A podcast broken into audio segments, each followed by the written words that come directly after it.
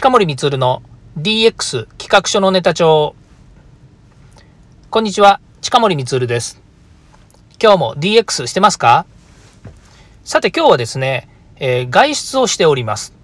えー埼玉県にですね、出かけておりまして、え2件ほどですね、えーちょっと大きな案件の、えまあ、手続きというかですね、いろいろやってきたわけなんですけれども、まあ、一つはですね、えっ、と、AI に関する、えまあ、企業の実証事業、これのですね、プロポーザルの話がありまして、え出かけてきました。で、もう一件はですね、え某県のですね、え研究会がありました。まあ、某県というともうこれで分かっちゃうと思うんですけれども、まあ、そこでですね、えー研修会、第1回の研修会の講師として、えーまあ、呼ばれましてですね、まあ、それであの、マースにおけるですね、えーまあ、DX における、えーマーステクノロジーですね、この辺の事例紹介をさせていただいたんですね。で、とてもですね、あの、両方とも、えーまあ、いろいろね、あの、オンラインなので、オンラインでの、えープレゼンテーションとかですね、オンラインでの、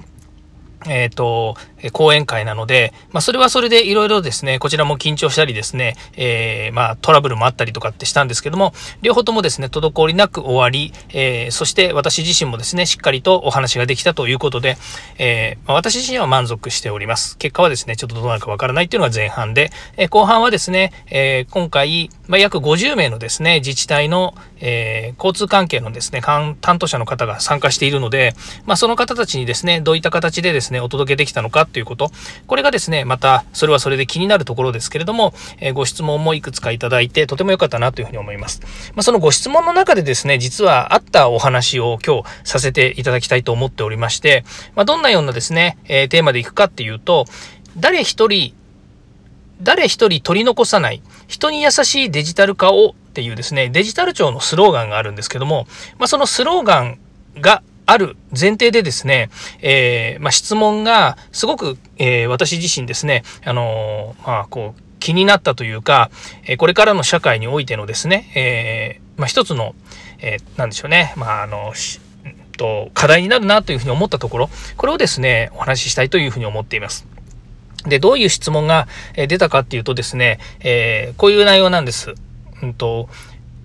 顔認証ってありますよね。あの、いわゆる画像で人の顔を撮って、で、それが誰だっていうのを認証するということですね。まあ、端的に言うと、皆さんが持ってるスマートフォンで、スマートフォンのロックを解除するためには顔認証っていう技術使ってるんですけども、この顔認証技術っていうのは、あの、特別、例えば iPhone だけのものとか、Google だけの技術とかではなくて、もう世間一般でですね、えーまあ、世間一般でっつっても一般の人が使っててまあいますけれども、えー世間で使われてる技術っていうのは、まあ、ほぼオープンソースで公開されていて、えー誰でも使えるようになっているんですね。まあ、といっても技術者が実装するので誰でも使えると言ってもですねあの買ってきてポンって載せるわけではないっていう話ではあるんですけども、まあ、その話はちょっと置いといてですね。でその中で、えー顔認証技術を使った決済サービスですとか顔認証技術を使った、えー例えばその交通関係のですねえっ、とまあえっとえーチケットの代わりにするとか、それからクーポンの代わりにするっていうのができますかっていう話があった時に、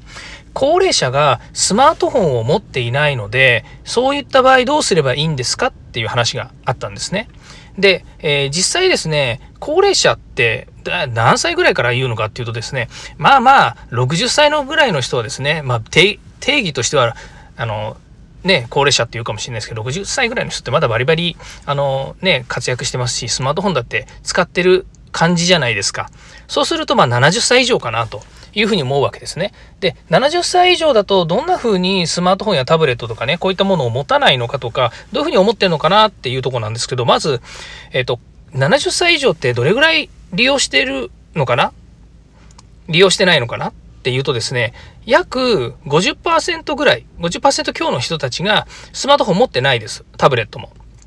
で、まあ、よく使ってる、時々利用してる、ほとんど利用していないとかっていうような統計値でいくと、まあ、パーセンテージはいろいろあるんですけど、約50%の人だから持っているということなんですよね。で、そうなった時に、50%の人は、えースマートフォンとかタブレット使ってない、持ってない、つまり、えっ、と、普段から利用してないから、まあ、その人たちは、あまねくこの、えー顔認証とか、顔顔認証決済とかですね、えっ、と、まあ、そのスマートフォンで何かを登録するっていうこと自体にできないわけですよね。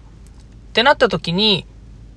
例えば公共交通とかね、バスとかタクシーとかっていうのは、まあ、ほぼ、えー、全世代が乗るわけですよね。まあ、赤ちゃんは乗らないにしても、未成年から、えー、お年寄り高齢まで乗るんですよね。で、昨今ですね、えっと、まこういうコロナになって外出機会が減ってですね、で、えっ、ー、と、交通機関を利用するっていう人が少なくなったとはいえ、えー、例えばそういう高齢者の方の足回りとして今後使おうとしたときに、何か新しいサービスを利用しようとした時のですね、えー、決済の方法ですとか、まあ、その登場した時にですね、え誰それさん、えー、ご登場ありがとうございます、みたいなですね、サービスを実装しようと思うと、顔認証って当然必要なんですよね。で、そうなった時に、え、それ、どうやって登録するんですか？みたいなやっぱり質問になってくるわけですよね。まあ、これに関する回答はですね、そのセミナーの時に、もうお返ししたもしくはそのオペレーション上ですね、こういうふうにしたらどうですかっていうようなことを実証しましょうっていうお話はしたんですけれども、でも、この、えー、もともとですね、この、もともとっていうか今日言うお話のですね、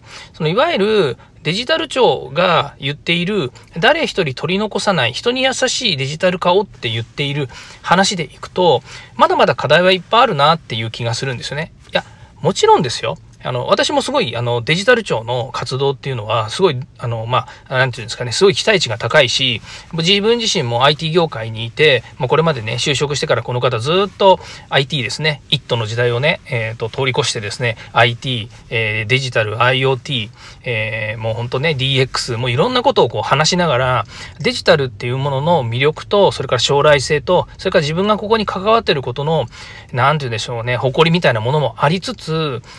どんどんこう、ね、そういう意味では、えっと、浸透してほしいし、便利になってほしいなとは思うんだけれども、だけど、やっぱり70歳、まあ60歳もそうかもしれないですけど、60、70あたりだともともとね、スマートフォンとかっていうのが手元にあった時代の人間ではないので、その生きていくうちで、えー、出てきた代物なわけですから、まあ当然ですけど、必要ないとか使わないとかいらねえとかっていう人たちって当然いるわけですよね。で、そういう人たちにあまねくデジタルを全ての人にって言っても、それは、えっと、全てのものをまんべんなく、世の中社会の全ての道義が、えー、全十、なんていうの、全国民になんていうのは、まあ、ありえないっちゃありえない話ではあるんですけれども、